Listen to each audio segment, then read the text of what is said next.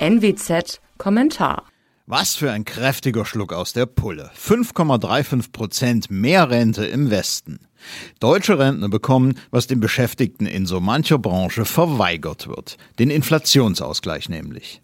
Das stellt zwar die politisch hoch einflussreichen Silberrücken ruhig, verkleistert aber den Blick auf die Misere des umlagenfinanzierten Rentensystems. Das hat fertig.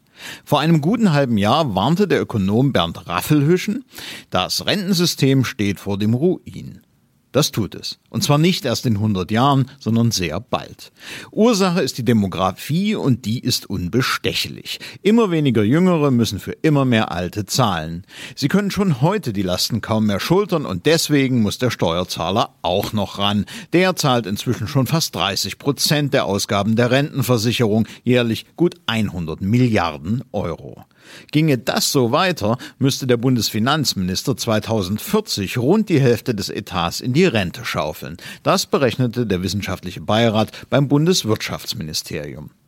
Will man das Umlagensystem retten, gibt es nur zwei Möglichkeiten. Rentenalter oder Beiträge hoch, wahrscheinlich aber beides. Ein Ding der Unmöglichkeit, moralisch wie finanziell, doch wohl genau das, was am Ende passieren wird. Die Lasten tragen dann vor allem die ab 1970 Geborenen. Sie müssen ein völlig marodes System am Laufen halten, dessen Reform die Politik schlicht verpennt hat, würden aber später selber immer weniger davon profitieren. Schon ist von der Rente mit 70 die Rede. Zur Wahrheit gehört auch, dass dieser Knoten kaum noch lösbar ist. Wer soll schließlich die aktuellen Rentner versorgen, wenn nicht die ökonomisch Aktiven?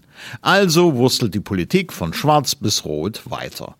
Gäbe es aber so etwas wie Wahlfreiheit, würden der deutschen Staatsrente die Leute in Scharen weglaufen. Mit allerbesten Gründen, denn wer will schon die Früchte seiner Mühen im ökonomischen Nirvana versenken? Mein Name ist Alexander Will. Sie hörten einen Kommentar der Nordwestzeitung.